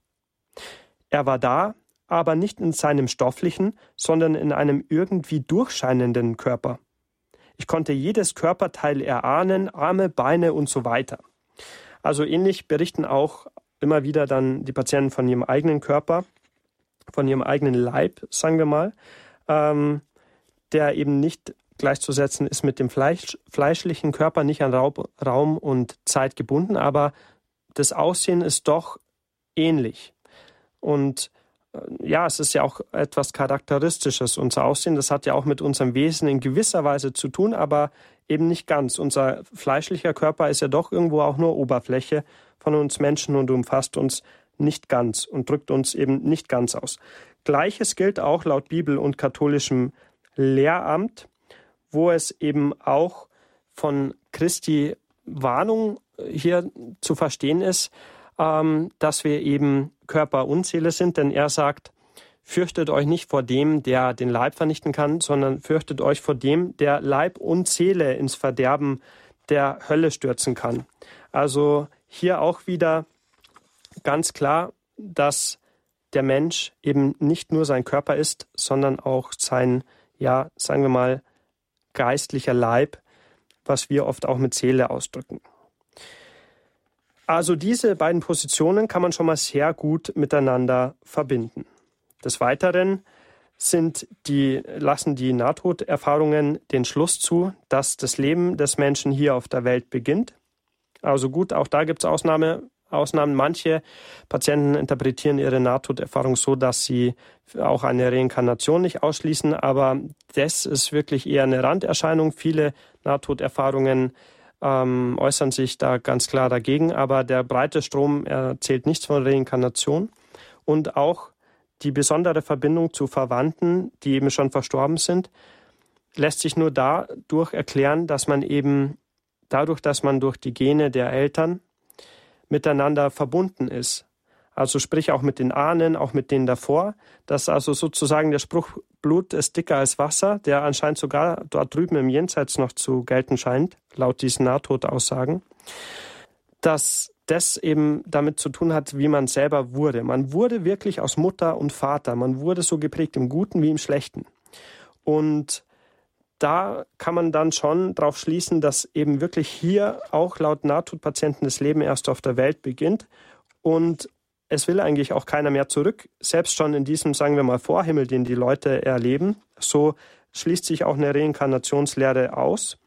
Und Suizid wird von den Patienten, die dann eine Nahtoderfahrung hatten und noch reanimiert werden konnten, auch als keine Option mehr, wie wir gehört haben, in Betracht gezogen. Also finden die das auch nicht gut. Ähnliches gilt fürs Christentum. Lebensbeginn hier. Suizid wird verneint, also wird als, ja, sagen wir mal, nicht, wird nicht verurteilt, ganz klar. Ist eine Krankheit, äh, eine Depression, die zum Suizid eben führt. Aber wird eben ähm, als unnatürlich, als nicht gut, als die schlechtere Wahl äh, charakterisiert, ebenso bei Nahtodpatienten und Reinkarnation wird auch ausgeschlossen. Dann noch ein Element Engel. Es gibt Engel in Nahtodberichten, aber ohne Flügel. Jetzt kann man sich die Bibel anschauen, dort gibt es auch Engel, aber tatsächlich Flügel haben die eigentlich keine, sondern nur die Cherubim und Seraphim.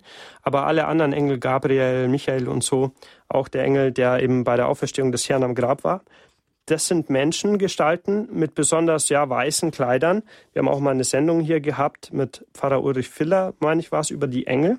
Sehr hörenswert, kann man bei den Podcasts auch im Grundkurs des Glaubens nochmal hören. Und die Engelsbilder, die wir im Christentum haben, sind halt hauptsächlich ähm, dann über die Jahrhunderte entstanden, weil man sich eben auch dachte, okay, ähm, Gott ist über der Erde und deswegen müsste man als Mittler zwischen Gott und den Menschen äh, müssten die dann, wenn es da welche gibt, die müssten dann Flügel haben und deswegen hat man gedacht, Engel müssen Flügel sein. Hingegen die Nahtodpatienten erzählen, dass es Geister gibt, die einen begleiten, die einen gute Gedanken geben. Und äh, das ist ja inhaltlich genau das, was auch das Christentum ähm, sagt, dass wir eben von Gott einen Begleiter, einen seelischen, geistigen Geistbegleiter an, ja, an die Seite gestellt bekommen für unser Leben. Ganz wichtiger Punkt zum Schluss, ein personales Licht und auch ein apersonales Licht in Nahtoderfahrungen. Und also da erzählen immer alle von der Lichtperson, manchmal auch von Licht, das sie umgibt. Eine, die Pamela ähm, Reynolds, von der ich erzählt habe, die hat ihre Verwandten gefragt, als sie in so einer Lichtwolke stand, boah, ist das Gott? Und dann sagten die Angehörigen, nein, das ist der Atem Gottes. Also ganz schön, schönes Bild auch für den Heiligen Geist. Äh, wer Hebräisch kann, weiß es, Ruach Yahweh, also der Geist Yahwehs, ähm, äh, wird hier auch immer als Wind, als, als Säuseln ähm, bezeichnet, in anderen Schriften auch mit Licht assoziiert. Also hier auch so diese Wolke, ein ganz tolles Bild. Und sie hat dann eben auch die Lichtperson kennengelernt, also ähm, die Lichtperson, die man im Christentum sehr stark mit Christus assoziieren kann, vermutlich stärker als alle religiösen Führer oder Gottheiten in den jeweiligen anderen Religionen. Ich will mal ein paar Belege dazu anführen, zu diesem Schlussteil, ähm, bevor ich auch noch auf ein kleines Element zum besseren Verständnis der christlichen Theologie eingehe. Und zwar jetzt erstmal Lichtmetaphorik. Wir lesen zum Beispiel in den Psalmen, Psalm 36, 10, denn bei dir ist die Quelle des Lebens, in deinem Licht schauen wir das Licht.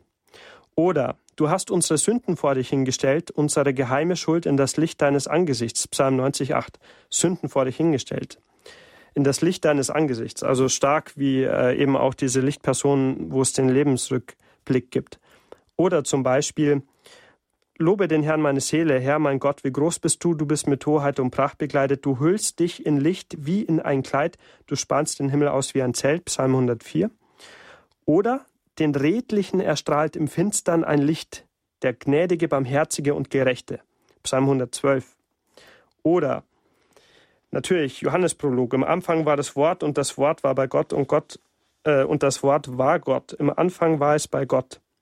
Dann lesen wir weiter und dann heißt es dort später auch, in ihm war das Leben und das Leben war das Licht der Menschen, das Licht der Menschen. Und das Licht leuchtet in der Finsternis und die Finsternis hat es nicht erfasst. Das wahre Licht, das jeden Menschen erleuchtet, kam in die Welt. Er, der, er war in der Welt und die Welt ist durch ihn geworden, aber die Welt erkannte ihn nicht. Also wir wissen dann, wie es weitergeht, oder man kann es auch in Johannes 1, 16 fortfolgende noch nachlesen. Oder Johannes 12, 46. Ich bin das Licht, das in die Welt gekommen ist, damit jeder, der an mich glaubt, nicht in der Finsternis bleibt. Oder das Volk, das im Dunkel lebte, hat ein helles Licht gesehen. Denen, die im Schattenreich des Todes wohnten, ist ein Licht erschienen. Matthäus 4,16. Und ganz spannend im Bereich dieser ja, Lebensrückschau heißt, äh, das passt sehr gut dazu, Jesaja 5,20. Wie denen, die das Böse gut und das Gute böse nennen, die die Finsternis zum Licht und das Licht zur Finsternis machen, die das Bittere süß und das Süße bitter machen. Also Licht hier mit Gutem assoziiert, in vielen Stellen auch direkt mit Gott assoziiert. Und hier noch ein letzter Bereich aus dem Epheser ähm, Kapitel 5, Vers 8 fortfolgende. Denn einst wart ihr Finsternis, jetzt, seid, jetzt aber seid ihr, Licht, seid ihr durch den Herrn Licht geworden. Lebt als Kinder des Lichts. Das Licht bringt lauter Güte, Gerechtigkeit und Wahrheit hervor. Prüft, was dem Herrn gefällt, und habt nichts gemein mit den Werken der Finsternis, die keine Frucht bringen, sondern deckt sie auf. Denn man muss sich schämen von dem, was man heimlich, von dem, was sie heimlich tun, auch nur zu reden. Alles, was aufgedeckt ist, wird vom Licht erleuchtet. Alles Erleuchtete aber ist Licht. Deshalb heißt es, Wach auf, du Schläfer, und steh auf von den Toten, und Christus wird dein Licht sein. Achtet also sorgfältig darauf, wie ihr euer Leben führt, nicht töricht, nicht töricht, sondern klug, nutzt die Zeit. Also auch ganz starke Elemente hier in Epheser 5, die wir auch von den Nahtodberichten hier gerade gehört haben. Und auch der Sinn des Lebens wird von den Nahtodpatienten mit Liebe, allen voran mit Liebe und eben auch ja, geistigem Wachstum geschildert. Ähnlich verhält es sich natürlich mit dem Sinn des Lebens laut christlicher Lehre. Jesus hat im äh, ganz klar das jesuanische, Gott, äh, jesuanische Doppelgebot, so heißt der Liebe gepredigt, wo eben auch der reiche Jüngling ihn fragte, Herr, Meister, was muss ich tun, um in den Himmel zu gelangen. Und dann hat Jesus ihm zuallererst gesagt, ja, liebe Gott mit ganzem Herzen und deinen Nächsten wie dich selbst.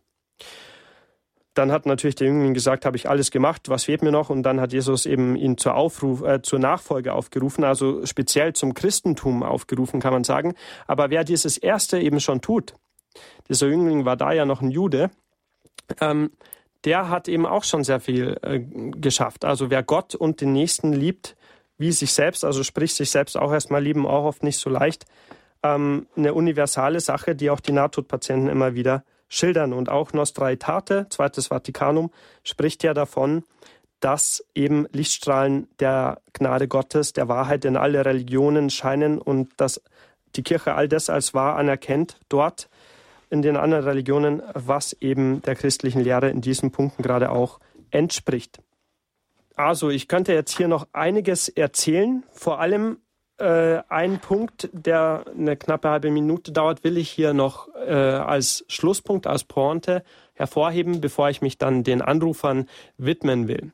Die schon zahlreich warten. Genau, also wir haben hier schon viele in der Leitung. Ich äh, bitte um Verzeihung, das ist hier sehr schwer äh, so zu komprimieren. Aber ein ganz wichtiger Punkt ist immer die Frage nach der Gerechtigkeit Gottes und der Barmherzigkeit. Also wie kann Gott ein liebender Vater und ein gerechter Richter gleichzeitig sein? Gerade heute am Barmherzigkeitssonntag. Genau.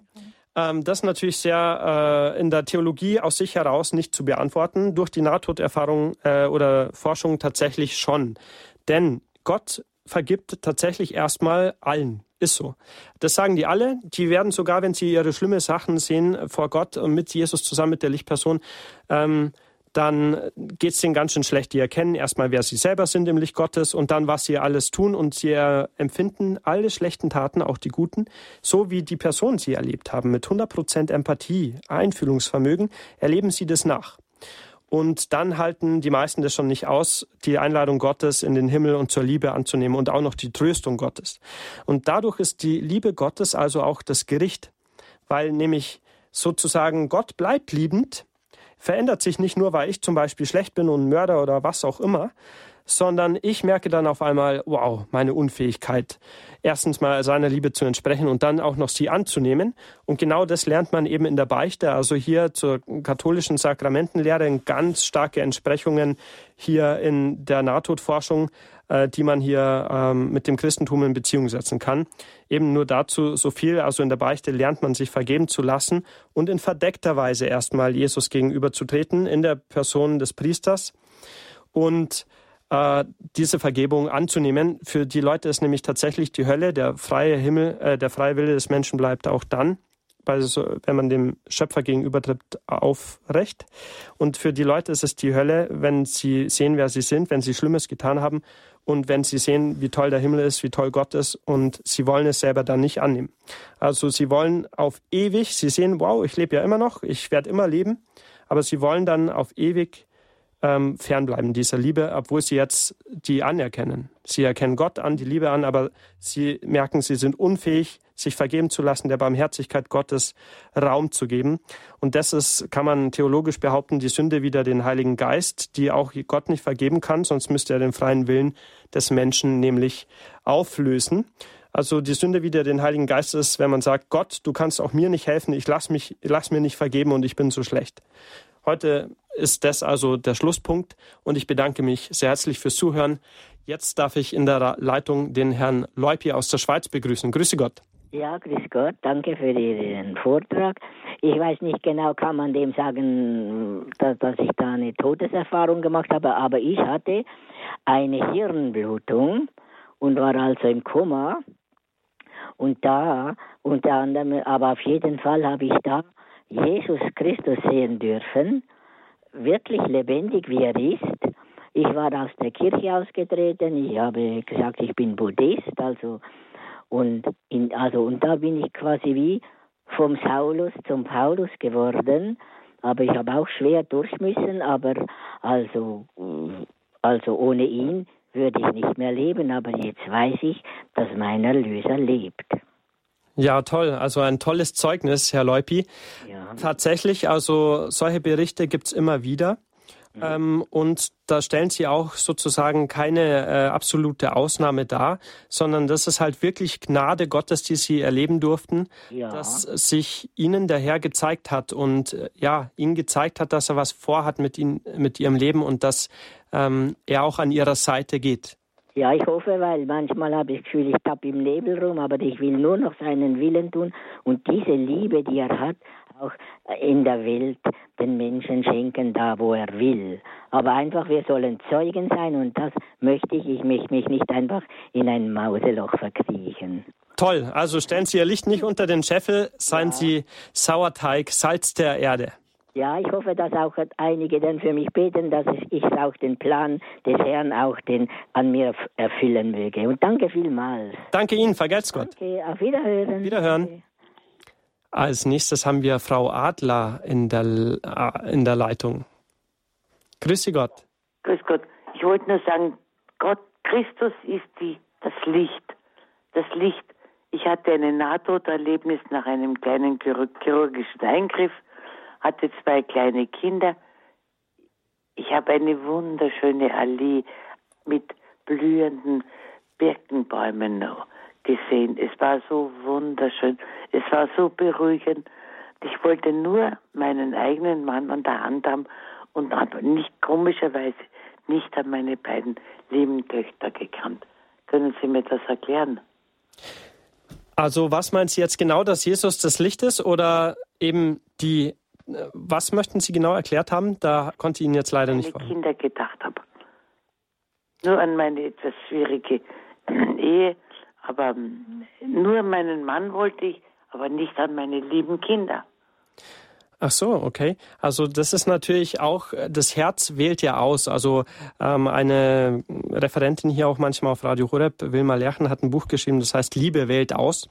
Und in dem Fall hat ihr Herz halt den Mann ausgewählt und halt nicht die Kinder. Es ist halt vielleicht einfach die Liebe jetzt äh, da so stark gewesen, dass die da in diesem Moment halt sehr stark gezogen hat. Also das macht schon Sinn aus meiner Sicht. Ah, das ist jetzt aber keine, würde ich jetzt nicht als minder, ähm, mindere Liebe den Kindern gegenüber irgendwie äh, interpretieren. Ich glaube, das ähm, kann man daran sicher nicht festmachen, sondern einfach der Mann, den sie auch schon vor ihren Kindern halt äh, hatten und geliebt, äh, lieben lernten, der hat halt einen ganz besonderen Stellenwert wohl in ihrem Herz. Ja, na gut und das werde ich beibehalten. Danke Ihnen vielmals. Aber dieses Licht, das einem bei dem Nahtod erscheint, ist ein Traum. Ja, also wir dürfen uns alle mal darauf freuen. Ich meine, das Leben ist toll und wir, wir können es alle wirklich, äh, sollten es nutzen. Aber danach geht es wohl wirklich weiter und da wartet dieses tolle Licht. Also Sie haben es schon erlebt. Danke für das Zeugnis. Das war wunderschön, ja. Danke. Alles Gute. Schönen Abend. Adieu. Ihnen auch. Adieu. So, jetzt haben wir den Herrn Schenk aus Köln in der Leitung. Ähm, für mich kamen so Gedanken, äh, ich hatte noch kein Nahtoderlebnis. ich bin zwar schon mal äh, schwer äh, gestürzt, also mit, mit, dem Auto, also mit dem Fahrrad auf ein Auto gefahren. Das Auto hat mich auf die Straße geschmissen, aber ich kann jetzt mich da so nicht dran erinnern. Das, meine Frage geht dahin, wie weit können Sie sagen, dass Träume, bestimmte Träume ähnlich wie ein Nahtod sein können? Gut, Träume können natürlich auch, mm, also die sind prinzipiell ja auch mal nicht an Raum und Zeit gebunden. Eben. Also Träume gehen hier auch äh, über manche Begrenzungen des Lebens hinaus, haben ja also schon auch Ähnlichkeiten zu den Nahtod, ähm, ja, Phänomenen, zu den Nahtoderfahrungen. Aber faktisch unterscheiden sie sich halt doch sehr deutlich von diesen, weil die Nahtodpatienten erstens mal äh, unglaublich starke Erinnerungen, äh, auch noch nach 30 Jahren an diese äh, ja, Erlebnisse haben. Zum Beispiel, wenn man Patienten dann danach fragt, können die die oft noch Wort für Wort tatsächlich, wenn man Protokolle anfertigt, genau gleich nacherzählen.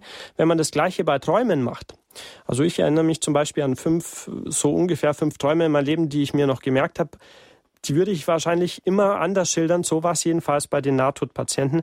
Die haben Träume nicht mehr nach 30 Jahren Wort für Wort genau sagen können, aber die Nahtoderlebnisse schon. Und die haben eben auch zu einer Lebensänderung geführt. Also nur weil ich jetzt irgendwas Heftiges träume, ändere ich nicht jeden Tag mein Leben. Ähm, aber die Nahtoderfahrungen, die führen wohl, gerade wenn sie tief sind, zu einer ganz, ganz deutlichen Änderung des Lebens hin Richtung Liebe und ja, Sozialität. Ja, schönen Dank. Sehr gerne, Herr Schenk. Alles Auf Gute. Alles Gute ebenfalls. Jetzt haben wir Frau Wolf aus Obernburg am Main in der Leitung. Grüß Gott, Frau Wolf.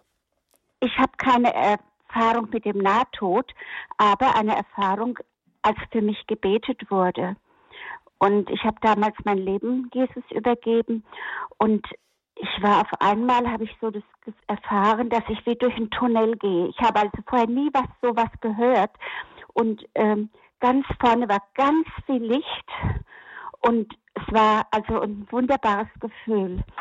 Und ja, dann war das Gebet fertig und ich bin dann auch aus dieser, dem Raum gegangen, aus der Kirche und dann hat mich jemand dauernd ansprechen wollen. Das war die, die für, die für mich gebetet hat. Und ich habe gesagt, lass mich doch. Ich war, es war so viel Ruhe und Frieden in mir. Und als wäre ich woanders. Aber das möchte ich nur einfach erzählen, dass ich das damals erlebt habe und ich habe das eigentlich kaum bisher erzählt. Es ist schon einige Jahre her. Ja, dann umso mehr. Vielen Dank, Frau Wolf, dass Sie das hier öffentlich auch mit uns teilen. Danke für dieses ja, Glaubenszeugnis in diesem Fall. Ja, danke. Das ist auch ein sehr interessanter Beitrag hier dieser Hörerin, weil tatsächlich eben das Nahtodphänomen nicht auf ja, den Herzstillstand begrenzt ist. Man kann es tatsächlich auch in anderen Situationen erleben.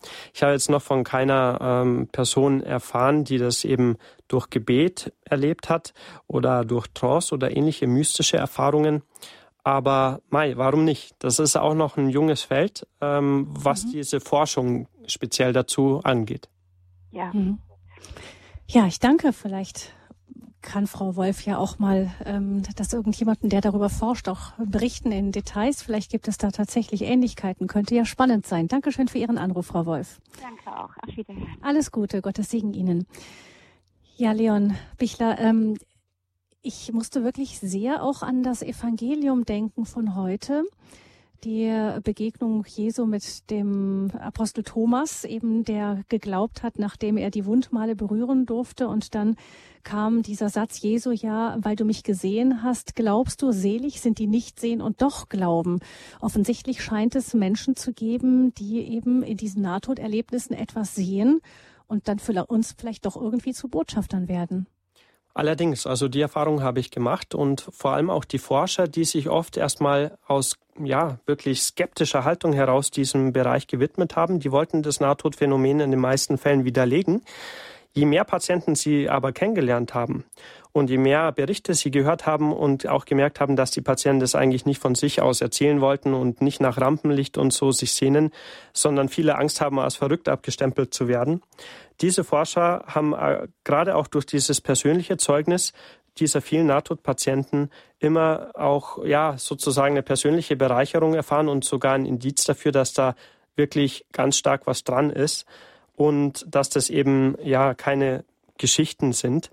Und dieses Phänomen ist ja auch kein äh, marginales Phänomen. Mittlerweile haben die Medien auch da mehr Offenheit dafür, darüber zu sprechen. Aber man mhm. weiß aus Studien, dass das halt immerhin auch fünf Prozent circa ähm, der Menschheit erleben, kontinuierlich. Also Millionen von Leuten äh, haben solche Erfahrungen. Ja, spannend auch diese, dieser Lebensrückblick, der teilweise wirklich auch mit einem brennenden, schlechten Gewissen einhergeht. Mich hat das an, ähm, an die Vorstellungen der heiligen Theresia von Avila über das Fegefeuer erinnert eben. Sie sagte, wenn wir der Liebe Gottes begegnen und den Abgrund entdecken, der eben zwischen seiner Liebe und unserer Liebe, unseren Möglichkeiten auch liegt, dann ist das wirklich wie ein brennendes Feuer. Das, was, also der Fegefeuer, das Fegefeuer gar nicht so als Ort, sondern als ein, ein Moment, ein Erkenntnismoment. Genau, also als innerer Zustand auch sozusagen. Und wenn er eben außerhalb von Raum und Zeit stattfindet, dann ist er halt entsprechend intensiv, was man mit mhm. Jahren oder Jahrzehnten an gar nicht aufwiegen kann. Mhm. Weil wir haben halt zeitlich begrenzte intensive Momente, positive wie negative. Das kann mal Stunden, mal Wochen sein, aber wer hat schon zehn Jahre lang wirklich nur Freude oder nur Leid? Ähm, und dort ist es halt, äh, wenn man vom Fegefeuer redet, wohl tatsächlich so, dass man um das Reich Gottes weiß und um seiner momentanen Unfähigkeit dahin zu gehen. Man, man fühlt sich selber noch nicht bereit, der Einladung Gottes zu folgen und vor Gott kann sich eben keiner selber mehr anlügen. Viele meinen immer, ja, also wenn mir Gott eh alles verzeiht, allbarmherzig ist, dann kann ich ja einfach da quasi eine Lebensbeichte ablegen und mir verzeihen lassen und in den Himmel. Aber so geht's halt nicht, ähm, weil die Leute sich dann selber vor Gott einfach nicht mehr sozusagen veräppeln können betrügen können. Man denke mal nur daran, an den kurzen Vergleich zum Abschluss noch. Man wäre auf eine Party eingeladen, auf die schönste seines Lebens, ein mega riesen tolles Gala-Diner und äh, auf dem Weg passiert ein Unfall, irgendwie, sagen wir mal, dieser Weg ist eben der Lebensweg und man kommt total in den Sumpf. Ähm, und man hat kein Ersatzkleid und die meisten würden da nicht mehr rein wollen. Die kommt zu spät, die kommt total dreckig und äh, das sind aber doch nur die Kleider. Mhm. Aber der Himmel, der endgültige Ort, wo man nur noch sein will, da geht es quasi nicht darum, wie man ausschaut, da geht es darum, wer man ist. Und wenn man merkt, man hat sein ganzes Leben schrecklich, sich schrecklich gemacht selbst. Man ist ein wirklich schrecklicher Mensch, der die Barmherzigkeit Gottes und die Liebe der Menschen null verdient, selbst kaum erwidert hat. wow, also dann ist es schon schwer, das anzunehmen. Mhm. Wenn man das hier schon lernt, also ähm, glückselig, wer das schafft. Vielleicht noch mal eine äh, kurzer äh, Schlenker zur Seite an, weil das vielleicht auch viele interessieren wird. Gibt es aufgrund dieser Nahtodforschung auch irgendwelche Schlussfolgerungen für die Organspende? Mm, jein, also Organspende ist natürlich ein heikles Thema. Also Zeugen Jehova zum Beispiel sind ja schon aus alttestamentlichen Stellen äh, mit der Blutspende nicht einverstanden. Aber natürlich, wenn man tatsächlich verstorben ist, ähm, spricht also aus Sicht der Forschung jetzt nichts dagegen, also dass man die Organe auch spendet, weil äh, der Leib, also der die Leibseele danach unabhängig vom Körper noch weiterlebt. Also auch wenn man einen Unfall hat, wo zum Beispiel der ähm, fleischliche Körper verbrennt, dann steht man trotzdem eben mit der Leibseele wieder auf. Wenn man jetzt da auch noch kurz an die Auferstehung der Toten erinnert, und meint, okay, das ist in fleischlicher Form. Okay, es ist in leiblicher Form, aber muss es wirklich in fleischlicher Form sein? Spielt es die Rolle, ob das mhm. in Materie ist, die man sieht, oder in unsichtbarer Materie? Ich also meinte, spannende Fragen. Ich meinte eher deswegen, weil ja auch bei der Organspende praktisch in den Sterbeprozess hier eingegriffen wird. Man entnimmt ja die Organe nicht einem komplett toten Körper sozusagen, sondern einem, wo einfach die Hirnfun Hirnfunktionen ausfallen. Äh, nicht? Das heißt, ähm, da, da sind ja andere Kreisläufe oft noch am Leben. Deshalb dachte ich, was, was so. ob da die Nahtodforschung irgendwie äh, doch sagt, nee, wir wissen jetzt wirklich, das ist ein, ein ja, dass, dass man sich dessen bewusst sein muss, dass damit in einen Sterbeprozess eingegriffen wird und die Leibseele durchaus auch mitbekommt, was passiert. Ja, also ähm, das bekommt sie mit, aber ich habe jetzt noch von keiner Schilderung erfahren, dass das jetzt als, also sagen wir mal so, ähm, aus den Schilderungen der Nahtodpatienten ist klar, dass die das wohl mitbekommen. Aber natürlich keiner, dem Organe entnommen wurden, vor allem lebenswichtige, konnte danach noch berichten, weil es dann keine Reanimation mehr gab. Aber ähm, die Hirntodkriterien, die für die Organentnahme relevant sind, äh, die sind doch schon sehr äh, stichhaltig. Also im Normalfall könnte man da eh nicht mehr reanimieren. Da ist es vorbei. Mhm. Äh, und die, der fleischliche Körper wird dann doch eben nicht als so relevant für die Leibseele dann mehr gesehen, weil die doch darüber dann am Ende des Tages erhaben ist. Also es könnte sogar sein, dass da noch eine Freude darüber da ist, dass man dass man eben wen rettet. was Gutes tun konnte. Genau. Tatsächlich. Also das meine ich sehr wohl. Das war für mich auch faktisch selber Anlass, ähm, einen Organspendeausweis auszufüllen in meinem jungen Alter, noch äh, halbwegs jung. Ähm, weil ich mir gedacht habe, hey, wenn mir was passiert, gerade mit meinen Sportarten, dann will ich jemand anderen gern das Leben retten, dann habe ich dem damit noch wertvolle Lebenszeit gekauft sozusagen hm. oder geschenkt. Vielleicht noch ganz knapp zum Schluss, Leon Bichler. Schlussfolgerungen für meine persönliche Vorbereitung auf den Tod kann mir da die können mir da die Ergebnisse der Nahtodforschung noch etwas sagen dazu? Ja, also absolut. Ich bin der Meinung, dass man dann zum einen gelassener diesem Thema und auch diesem Lebensabschnitt Tod entgegengehen kann, wann er auch kommen möge. Natürlich, gerade wenn es um andere geht und nicht um einen selbst, bleibt das immer gleich schmerzlich, aber die Hoffnung wächst. Also ich habe eher Angst vor dem Tod von geliebten Leuten als vor meinem eigenen Tod, weil ich dann eben diese, diesen Trennungsschmerz äh, stärker empfinden würde, wenn Leute von mir gehen. Aber wenn man sich einliest, gerade dazu gibt es ja nicht nur Fachliteratur, dazu gibt es auch wirklich ähm, gute Literatur ja für den Durchschnittsleser, der jetzt nicht so tief sich mit Fachbegriffen rumärgern will, aber auch das Buch Endloses Bewusstsein kann sehr stark Hoffnung und Perspektive ähm, wirklich bringen. Und wenn man sich mit der Nahtodforschung gerade auch aus wissenschaftlicher Sicht doch auch beschäftigt, Dr. Moody, Raymond Moody ist wirklich ein Lesebeispiel auch, den sollte man lesen, dann merkt man, wow, also einige Fragen, die man hat zum Himmel, zum Leben, zum Sinn des Lebens, äh, auch zur Theodizee, zur Frage, warum Gott Leid in der Welt zulässt, die kann man dann für sich besser beantworten und manchmal auch sehr stichhaltig beantworten. Gerade wenn es darum geht, warum Gott in der Welt Leid zulässt, noch so als allerletzter Punkt, ganz wichtiger Punkt. Ähm, in diesem Leben kann man dadurch tatsächlich durch die Begrenzungen dieses Lebens, durch Leid, sogar durch Tod, einen Wert generieren. Also was nichts kostet, ist nichts wert, heißt so ein äh, Spruch aus dem Volksmund.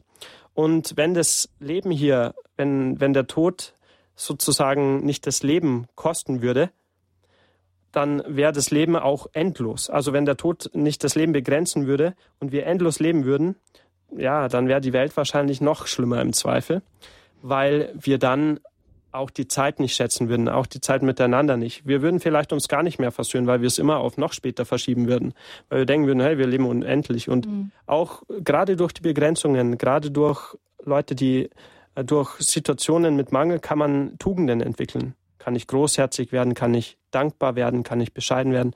Dinge, die dann in dem unendlichen Leben anscheinend, wenn man den Nahtodpatienten Glauben schenken darf und auch den, der christlichen Religion, die dann noch bestehen bleiben. Man bleibt gütig, man bleibt gut, aber eben, man bleibt auch schlecht, wenn man die Chancen hier nicht nutzt. Hm. Der Tod ist eine Lüge, so haben Nahtodpatienten gesagt, nachdem sie wieder ins irdische Leben zurückgeholt wurden. Und ich denke, mit diesem Thema Nahtodforschung kontra katholischer Glaube, verblüffende Gemeinsamkeiten, können wir gut diese Osteroktav abschließen. Herzlichen Dank, Leon Bichler, der uns als Theologe, der sich mit dem Thema Nahtodforschung in seiner Magisterarbeit ausführlich beschäftigt hat, der uns da einiges zu erzählt hat. Danke, Leon. Alles, alles Gute dir. Danke, liebe Gabi, dir auch und auch herzlich herzlichen Dank an Christine Flickinger in der Regie. Ja, danke schön. Noch die Nummer des Hörerservices, wo Sie auch Literatur erfragen können, 08328 921 110. Ich wünsche Ihnen allen noch einen gesegneten Abend. Ihre Gabi Fröhlich.